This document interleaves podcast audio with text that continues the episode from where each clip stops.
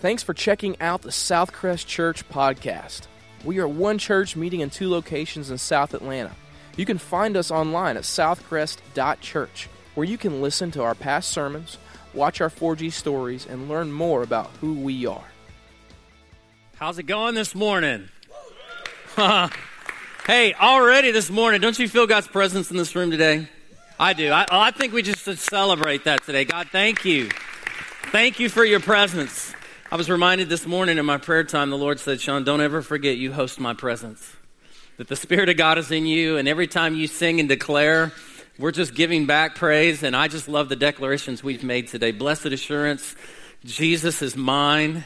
And I could just stop right there. I could just drop the mic and walk off today and just be good. Amen. And uh, I'm just so glad you're here. I want to welcome both of our campuses, Newnan and LaGrange. Would you guys celebrate that and give each other a huge round of applause this morning? Thank you for joining us. We're in a series called Rise Up. And some of you say, wow, we're preaching about the Atlanta Falcons. No, we're not. Okay. Uh, they're going to have another chance to rise up come September. Uh, but we are rising up. God is doing some new things in us. God is changing some things in us. And He's helping us understand through the book of Nehemiah how we have a destiny, right? We have a destiny. God wants to take us somewhere, and the place He wants to take us is good, and it's plentiful, and it's large. And, and sometimes we live in this world where we've been taught to think, man, God just, God's just done with me. no, God's not done with you. God has a destiny for you.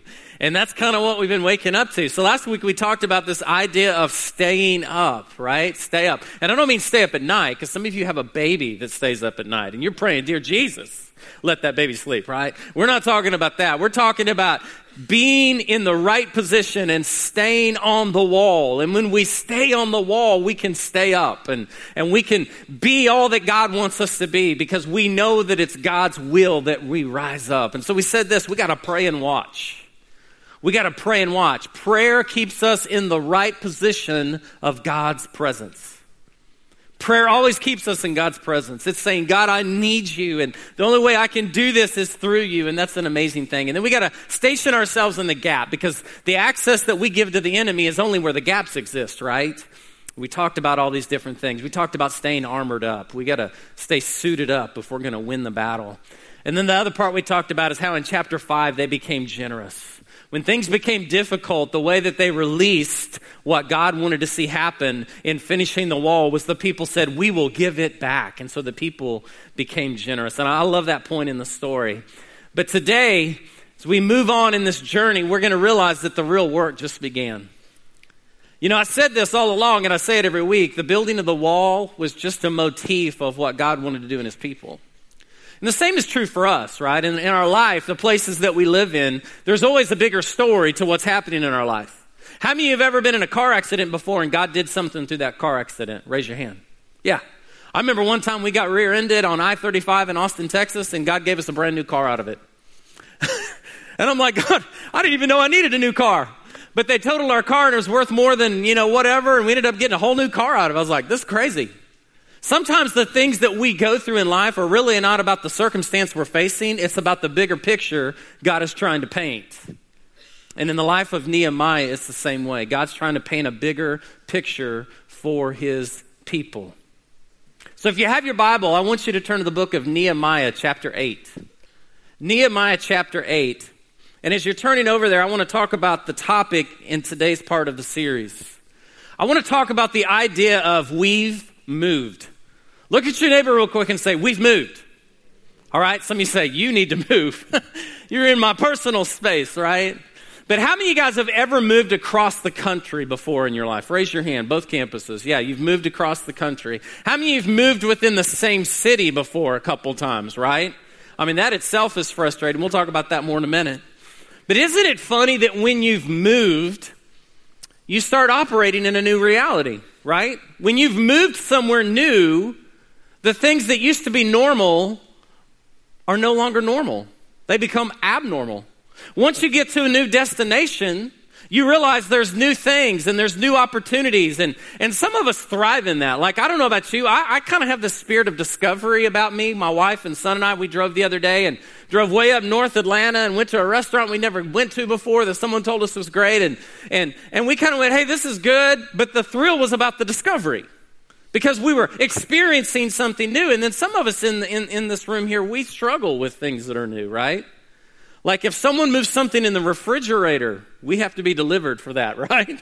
like, who moved my cheese? You know, there's a lot of us that, that maybe we struggle in that, but this idea that when you move, everything becomes new. You start operating in a whole new reality. But I want to say this there's something about when you move in somewhere that's really cool. And here's what's neat you operate in a new house, within a new city, within a new community. You start experiencing all these new things. I, I know this sounds weird to me because I'm just kind of at this stage of life. When we moved here six years ago, my first thought is, Lord, I need a new chiropractor. And so I prayed, Lord, would you lead me to the right chiropractor? And then the second thing I prayed for is, Lord, we needed new cleaners. Because cleaners are big important, right? And you're and, and then I said, and Lord, where's the nearest Starbucks? And, and so you start thinking about all these things because once you've moved in, everything becomes new. New job, new surroundings, new relationships. And what happens is sometimes, sometimes we've lived somewhere and stayed somewhere so long that it's hard for us to embrace new places and new things in our life. How many of you love to try new things? You just, I love it right? Someone can hand you a piece of food and you're like, hey, that was good. What was that? That was dog food, right? Some of us just love trying new things. And you say, well, that's more about a personality. Well, it is, but it's not. Because when you've moved, your reality changes. It's kind of like this. How many of you guys have ever gotten one of these cards in the mail? The We've Moved card from your friends, right? They send it to you and they say, hey, you have a brand new address. And they put the address and usually they put a picture of their new house. And, and, and we do this within town too. Sometimes you move from house to house and you're like, hey, we've moved. And, and you want everyone to understand, I am no longer back in that place. I am in a new place. And then the most frustrating part. I don't know about you. I, we moved a couple years ago into a new home here in, in the Newnan area. And we moved literally two miles. But here's what happened Within the three years I lived in the other house, I had routes to get where I wanted to go, the way I wanted to get there, and suddenly everything was in disarray. You know what I'm saying? I used to drive a certain way to the church every day. I used to drive a certain way to the store every day. And then I did the thing that you guys will do. I start driving the old routes, right? Oh, this is the way we used to go. Oh, this is the way we used to get here. And then you realize after you've lived in this new place, you don't go those old places anymore. Why? Because you've moved. The people of God had finished a wall. In chapter 7, it tells us that they began to regather to the place of Jerusalem because people were moving in. And as people were moving back from exile and the wall was completed, as they started moving into this new place, the wall was done, but the work of God and his people had just started. Chapter 7, we read that family by family, tribe by tribe, people by people start moving back in. And we realize real quick that it's one thing for God's people to respond to the building of a physical wall, but what God wanted to do is establish his people in a place. See, I want to say that to you today. That, that that's, ought to encourage you in your life. God has a place for you. You say, Yeah, God wants to put me in my place. No, He doesn't. God wants to show you you have a place. In fact, in Nehemiah, he cares more about his people getting back to being established in the place that he has for them than he does their physical location. It's never been about a physical location. See, the temple had been rebuilt, worship had been reestablished even long before the wall had been completed. But the people were feeling displaced. Have you ever been somewhere and then you didn't go there for two or three years and you came back and you didn't know where your place was? I remember I would go home from school in third grade, and, and by the way, I know this is a weird fact about me. I had three years perfect attendance in school. Three years. Yeah, come on. Neither tardy nor absent for three years. I got a trophy at the end of all those three years. They gave it out at the, the school award. But, but, but here's, here's one of the reasons why I hated to miss school, even when I was sick. Because when I came back, I didn't know where my place was. Everyone had read ahead of me. Everyone had solved problems ahead of me. And you know what? The same is true in our lives. Sometimes when we, when we feel pulled away because of life and struggles and challenges, we come back into the moment and we don't know where our place is. And what God's trying to say to his people is listen, you don't have to live displaced. So, what did Nehemiah do? Chapter 8 he calls the people together to make an announcement to them that was very important. And here's what he said We've moved. We've moved. We're no longer exiles. We're no longer on the outside. We're no longer a people of no placement. We have moved. And we've moved into a new place. And what I want to do is I want to show you Nehemiah said, what God says our place is. Because in every new place, there is a new reality, there is a new opportunity, there is new allotment. There is a new place that God says is ours. And here's why I know this is true because God always wants to restore his people. God always wants to restore people. You know, I, I hear people say sometimes, well, does God want to restore a mass murderer? Absolutely. Does God want to restore a tax evader? Yeah, absolutely. And God wants to restore the person who, for some reason in their life, has never understood the place that God has established them in. We've moved. He calls them together, he says, We've moved because God always wants to restore his people. Look at verse 1 of Nehemiah chapter 8. Let's read the word to God. It says, All the people came together as one in the square before the water gate. They told Ezra, the teacher of the law, to bring out the book of the law of Moses, which the Lord had commanded for Israel. Now, who was Ezra? Ezra was a scribe and a priest who had arrived before Nehemiah to help rebuild the temple and reestablish the worship of God's people. So he'd been there a little bit before Nehemiah, but all of a sudden these two books, Ezra and Nehemiah, collide because Ezra comes on the scene and he's the person, and the people come to him and they say, Hey, we want you to read the book of the law of Moses to us, which I find really awesome.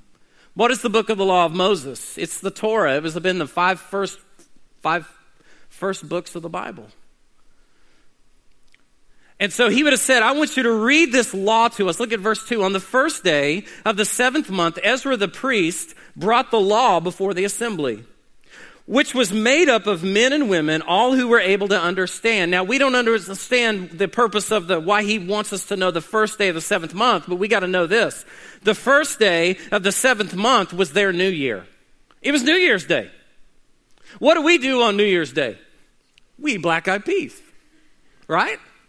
What else do we do? We watch football. Can I get an amen? It was the first day. And on New Year's Day, this is when this happened because it was a time of new beginnings. And there were three or four festivals that happened during that time. The first happens on the first day, and it's called the Feast of Trumpets. Then there was the Day of Atonement on the 10th day. And then there was the Feast of Tabernacles on the 15th through the 21st day. So let me just say this. Within the first 21 days of the new year, there was a lot of celebrating that was supposed to go on because they'd moved. What does that tell me? God loves new beginnings. Did you know that? God loves new beginnings. God loves new beginnings in your life, and He loves new beginnings in my life. He is all about those moments where whether you ever move your address or change a location, God just looks at you and he says, Hey, I want to reset you and I want you to just have this new beginning in your life and I want you to see it. And so in this moment, he calls them out on this day and look at verse 3. He read it aloud from daybreak till noon as he faced the square before the water gate in the presence of the men, women, and others who could understand. And all the people listened attentively to the book of the law. And Ezra, the teacher of the law, stood on a high platform built for the occasion. The Bible tells us he had 13 men around him as he stood on, I'd call it the first podium. He's standing on the first podium and he's facing the water gate. How long was this? It says that he stood there from daybreak till noon. That would have been about five or six hours.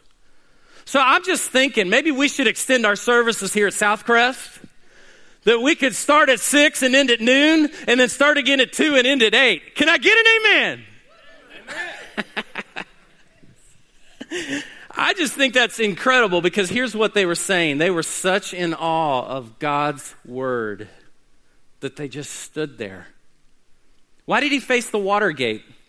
You see, God's word always represents water. Why? Because it cleanses and it restores us. And so he stood towards the water gate and he read, and they sat there for five or six hours. And look at verse five. Ezra opened the book. All the people could see him because he was standing above them. And he opened it. Then all the people stood up. They just stood up. I think that's a cool moment because in our culture, there's this little controversy on what should you stand for and what should you sit for and what should you kneel for. But in this moment, the moment they heard what they believed to be God's word, they stood up. Why? Because they were moved. They were moved by it. And then look at verse 6 Ezra praised the Lord, the great God and all the people lifted their hands and responded, Amen, Amen. And they bowed down and worshiped the Lord with their faces to the ground. You know what they were doing? They were agreeing with what God said about them. They were agreeing to God's word. And I love how it says it. It says, they said, when they heard the word of God, they lifted up to their feet and they began to raise their hands and they were like, Amen, Amen. And so I want to explain to you the word Amen real quick because some of us may not know it. You said, that was the old guy who went to my country church growing up who just couldn't keep quiet during the sermon. And when the pastor would say something cool, he'd be like, Amen. but you know what that word means? It means so be it. When I hear something cool, sometimes I go, truth. That's what it means. Truth. Everyone say truth. Truth. Falcons are going to win the Super Bowl next year. Did you hear that spark in my microphone when I said that? I feel like a false prophet at this moment. Here's the best part when you hear something and you know it's true, truth. Hey, if you think your wife is smoking hot and she's the best woman on the world, say truth. You better say it. Women, you owe me one. When we agree with something, we say, so be it. So be it. Truth. They heard the word of God and they began to agree to it. And they were like, so be it, so be it. And then they got on their face and began worshiping, which tells me something. When we agree with what God says, you know what happens? We get our all back. They were in awe. Remember the day you met Jesus? And you were just in amazing awe of his grace and of his power to forgive. And you wanted to go out singing and you wanted to tell everybody and you're like man i just met jesus and jesus changed my life and and and and you were just in awe. And then something happens to us over time. We allow the problems of this world to kind of steal our awe. But what brings that awe back is when we start to agree with what god's word says. When we agree with what god says we get our all back. So i'm going to say this very southern to y'all today we need our all back, y'all. Right? The church needs its all back. I mean, why do we walk around like somehow this economy that we're in is bigger than the Jesus that came out of the grave? Why? Why do we think somehow that our team losing on a Saturday defines our identity for the rest of the year? They heard the word of God and they said, Truth, so be it. Oh, and they got on their face and they worshiped. Verse 7 the Levites, and he lists their names, instructed the people in the law while the people were standing there. And they read the book of the law of God, making it clear and giving them the meaning so that the people could understand what was being read.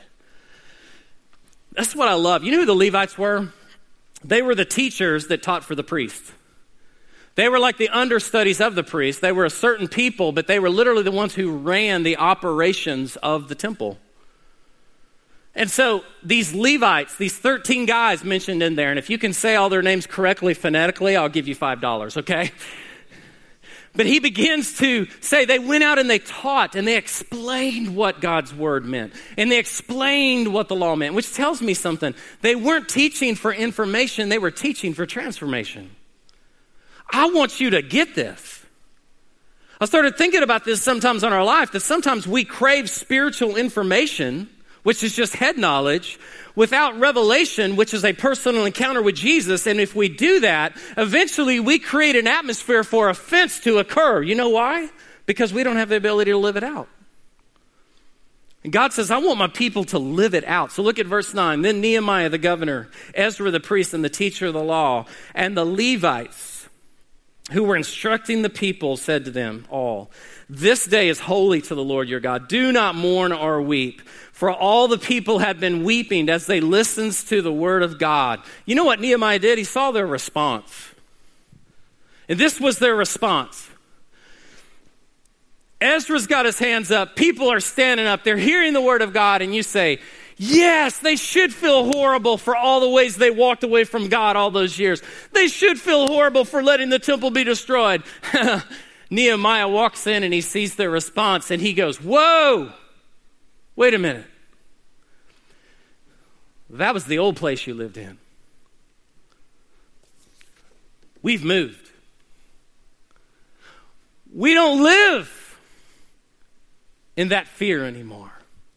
He comes in and he says, Hey, this day is holy for our God. Do not mourn or weep, for all the people have been weeping as they listen. Here's what happened they went back to what they knew, which was what? Condemnation.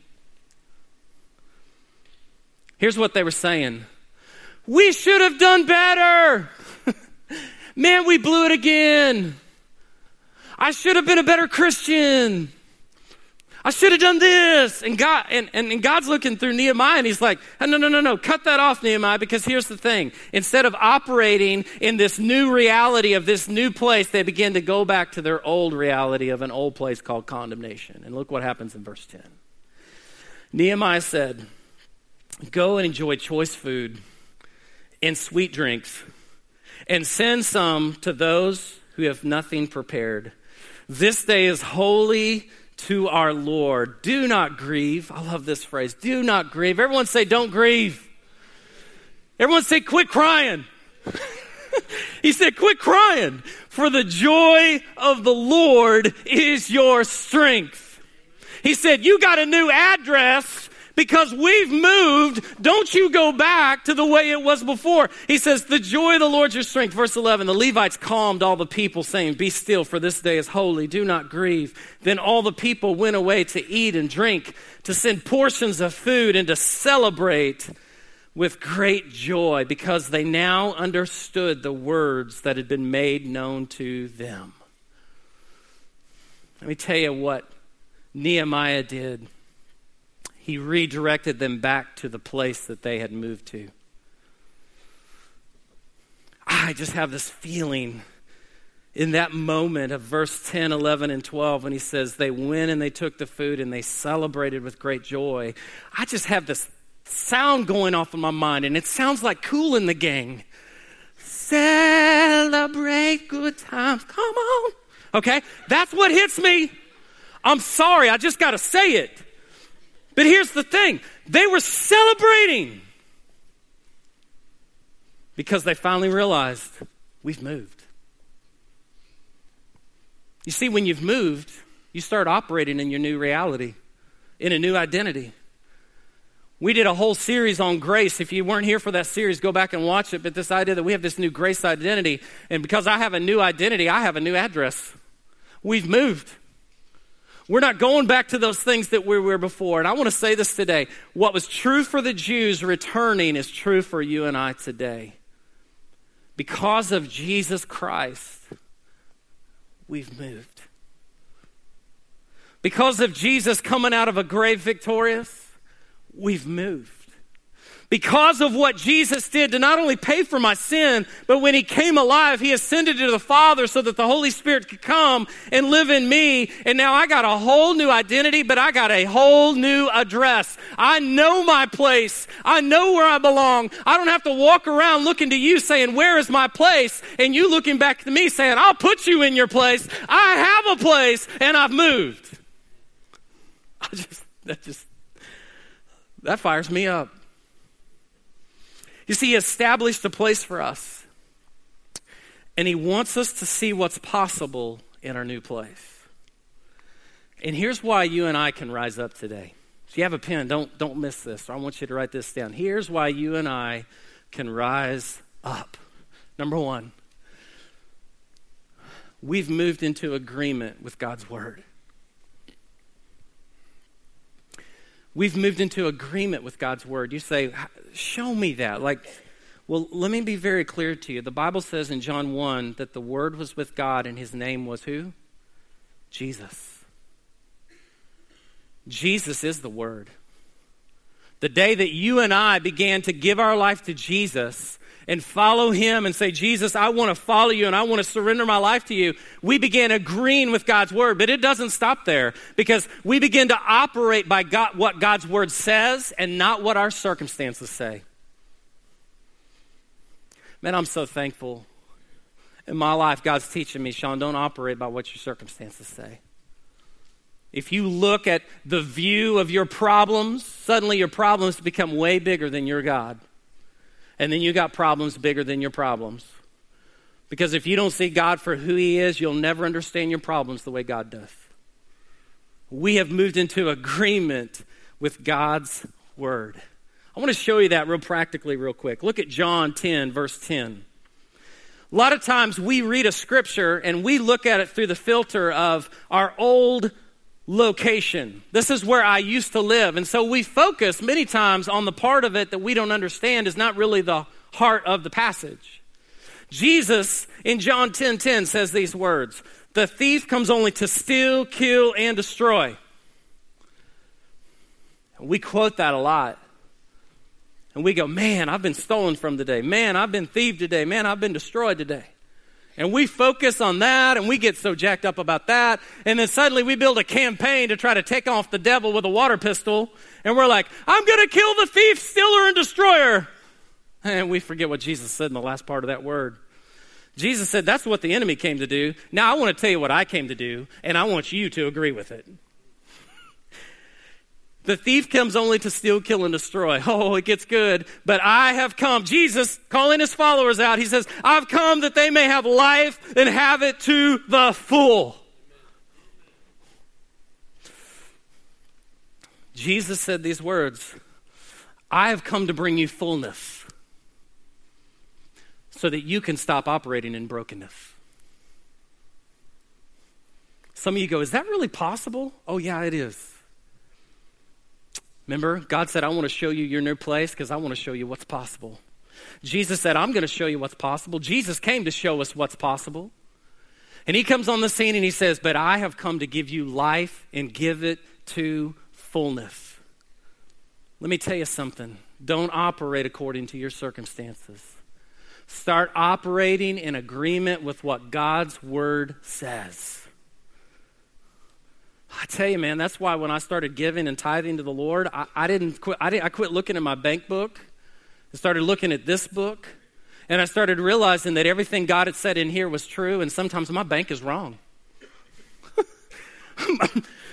sometimes my bank says I don't have enough to give, and God says, Oh, yes, you do, because I'm your supply. You just do it. Watch what I do. So we come into agreement. We've moved into agreement. Number two, we've moved into conviction and out of condemnation. I love this. We've moved into conviction and out of condemnation. Now, let me ask you a question. Where did the word conviction get a bad word in our culture? Probably through trials, right? Like we've watched trials on TV. Like some of us watched the OJ trial. And we're like, was he guilty? Was he innocent? All I know is he got convicted. And you hear like conviction, conviction, but you know what the word conviction really means? It means something that I become convinced of. Something that I become. So this idea of conviction is not bad. And God says we've moved out of conviction, or excuse me, moved into conviction and out of condemnation. So if you have a pen, write this down. Conviction leads to a change in our thinking, which is repentance, that produces joy, praise, and celebration. So let me say it this way. Let me tell you how I know when I am living in conviction. When I see joy, praise, and celebration because I'm becoming more convinced of who God is. Ah, I love conviction. I have a conviction that my college football team is going to win the national championship next year. And so do you. See, you have conviction. You just don't understand that the enemy tries to confuse conviction with condemnation. We've moved into conviction and out of condemnation. Condemnation leads to grief, mourning, and lowliness. This idea that I have this weight on me that I can't bear. And if you remember what he told the people, he says, Don't you, don't you cry, don't you grieve. The joy of the Lord is your strength. We've moved into agreement with God's word, but we've moved into conviction and out of condemnation. And so here's what I think about this in my own life. When I feel condemned, it's evidence that the enemy or a circumstance is trying to move me out of the place God has for me. Wow. That was a game changer for me. The truth is, I am in Christ and Christ is in me. I am established. I know my place. And if I know my place, you know what else that means? I can't ever be offended by you because you can't ever put me in my place. Jesus put me there. We've moved. We've moved. Man. Somebody ought to just say, truth. So be it. You agree with that? Say, so be it. Truth. Nehemiah said, don't grieve. The joy of the Lord is your strength. Paul, he dealt with this when he said, Don't let sin reign in your mortal body in Romans 6. And then he goes over to Romans 8 and he makes this declaration. He says, Therefore, there is now no condemnation for those who are in Christ Jesus. And many times we read that verse and we go, Oh, that's a good suggestion.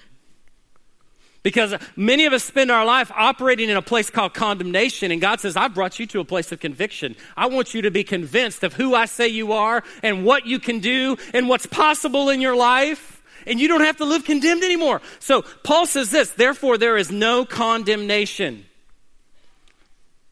So that means that we can't operate this way. There's a itty, itty bit of condemnation. He didn't say that. He didn't say, there's three inches of condemnation. He didn't say, there's two feet of condemnation you got to deal with before you get to conviction. He said, there is no condemnation for those who are in Christ Jesus. And I don't know about you, but I'm agreeing with that. That's just it. I'm just agreeing with it. That's why later on in Romans 8, he could say these words. He said, For I am convinced, I am convicted, right? Romans 8, I am convinced that nothing can separate us from the love of God. Paul knew what it meant to move out of condemnation. He was a Christian killer into conviction. He had been changed by Jesus, and he said, I've moved. For I'm convinced that nothing can separate me from God's love. And let me say this before we close today. The enemy knows when we become convinced of what God says about you and I is true, he knows that it's game over. He knows. That's why we fight this battle so much. The battle is, is, is in our hearts and our heads. It's really not out here with the people that we feel opposition from or the obstacles we face. It's coming to this agreement that says, I've moved. I've moved into agreement with what God's word says. I've moved out of this place called condemnation. I'm now living in conviction. And the, the moment that I start saying, God, what you say about me is true and where you say I live is true and I don't have to find my place because you are my place and I'm forever established in that, the enemy's like, I'm done. I'm done. Look at verse 17 and we'll close. I love the, the reality of what happened in this moment because when they got to this place, began operating in a new reality, look at what happened in verse 17. The whole company that had returned from exile built temporary shelters and lived in them. And from the days of Joshua, son of Nun, until that day, the Israelites had not celebrated it like this. And their joy was very great. Think about it. God says, You're going to party better than it's 1999. when you start operating in the reality of the new place that God has said you're in. There's always celebration when you get to the destination, isn't there? Kids get out of the car. We're here. Get in the pool. We're here. You go, ah. God's got you on a destination. It's towards the destiny He has for you. The good news today is He just wants you to know in Jesus, you've moved. You've moved. All things are possible. God can do anything. We've moved into agreement with His Word, we've moved into conviction, and we have moved. Let's pray. Thanks again for listening to this week's message. Remember, you can find more sermons just like this one on our website at southcrest.church. If you have any questions about our church, email us at hello at southcrest.tv. We'll see you next time.